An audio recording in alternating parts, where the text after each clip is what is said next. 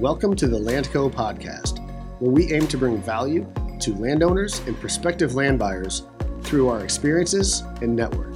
I'm your host and managing partner of Landco, John O'Reilly.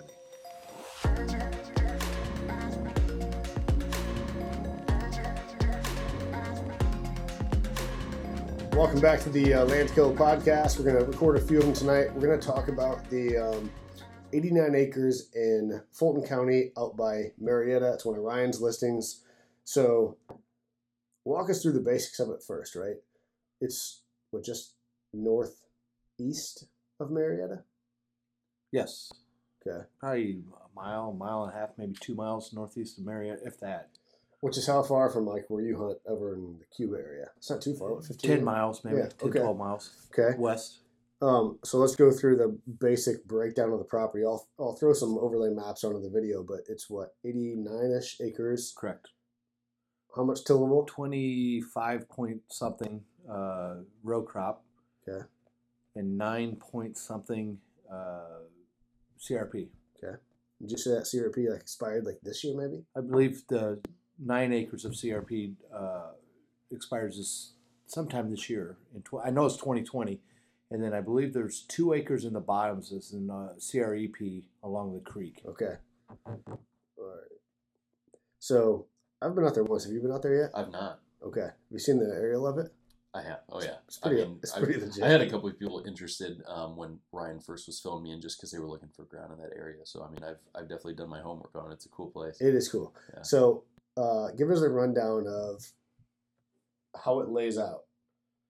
It's a 80 that runs north to. north and south. It's yeah. basically a rectangular uh, shaped piece uh, with a lot of big ditches in it, uh, and a lot of edge, a lot of field edge. Ton of edge. That's what I noticed. E- Exactly. When it's got a small pond on it. Yeah. Um, city water. I shouldn't say city wa- water.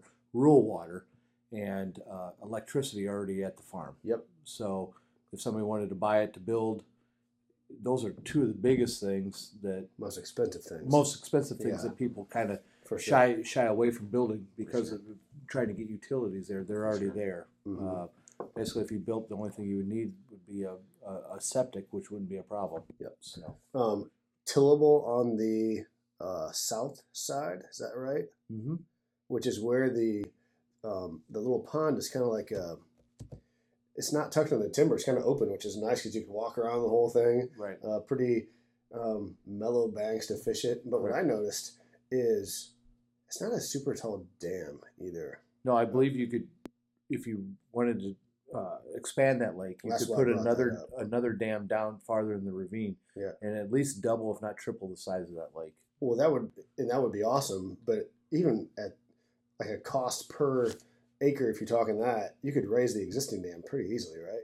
Because there's got to be. I'm trying to think of like the elevation change out in the field, and it went up not pretty mellow, but so you'd get a bunch of acres. But it was at least that pond's got to be six or eight feet from going like off the property, right? Yeah, So like you could raise that dam, and I think the beaver actually has it backed up a little bit. it's the beaver that's got the, the, the pipe plugged, I believe. Yeah. which whatever happens. Um, but I think fairly economically, you could raise that and make it a. It's already a usable kind of functioning pond. Oh, You- absolutely. You can make it a cool, um, an even cooler pond. So tillable on the south side.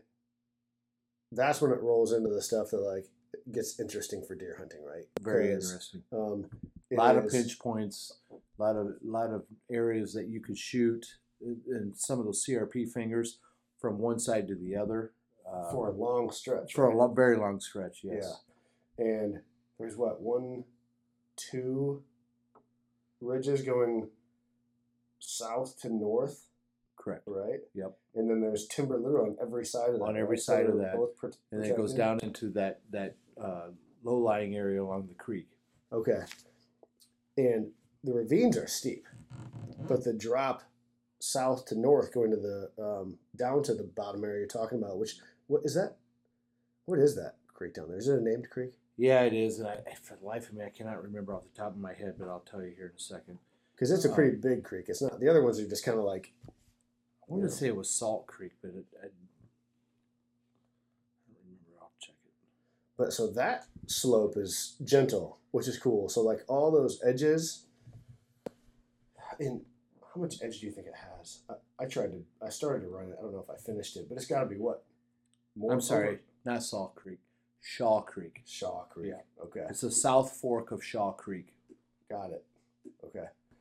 Um, but how many? How much edge do you think there is there?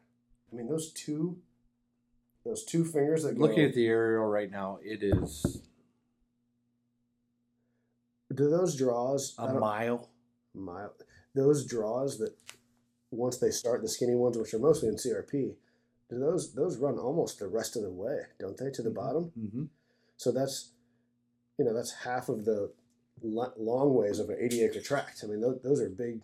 They're not big acre wise field, but the field edge on those is unreal. Correct.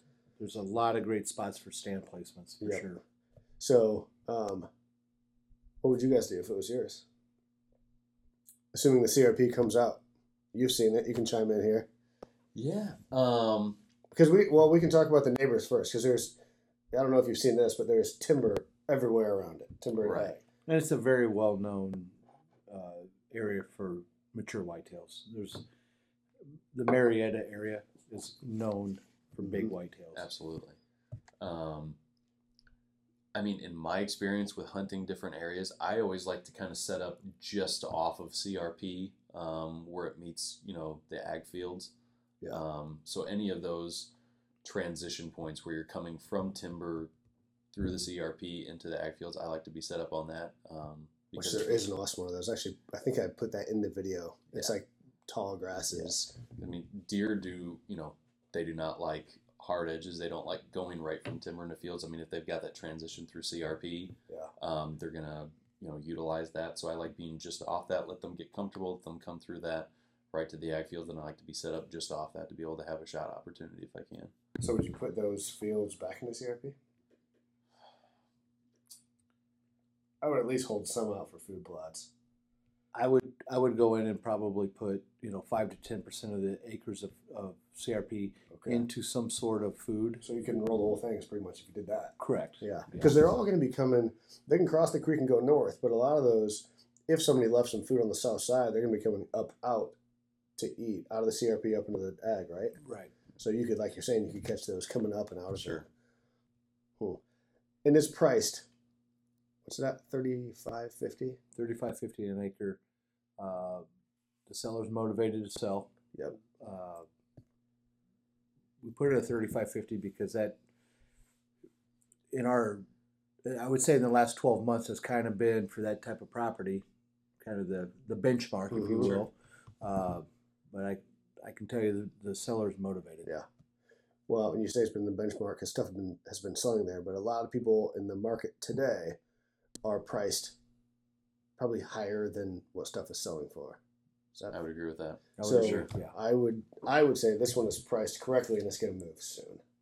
Um, We've had a lot of activity on it. Uh, sure. You've got a couple guys. I've had, I think, four or five different parties interested that went and looked at it. That we have we're continuing to talk to. yeah, Yeah. got another showing on Saturday on it actually Yeah. Marietta is, as you said, it's a very well known area for monster whitetails. And I mean, without speaking specifics, I mean, we had this conversation a while ago. I mean, I can verify at least six deer in Fulton County just in the 2019 2020 season, over 200 inches that were killed in Fulton County. Okay. It is, it is a highly desired area to be able to kill a giant.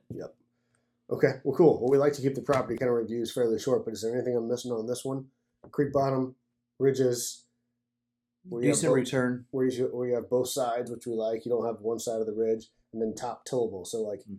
flat tillable up top. So you almost literally have And you, and you also have good access because you got There you access go. on the on the uh, west and the south side that are have roads, so Yep. it's easy, very uh, accessible from both sides. Yep, for sure. Okay.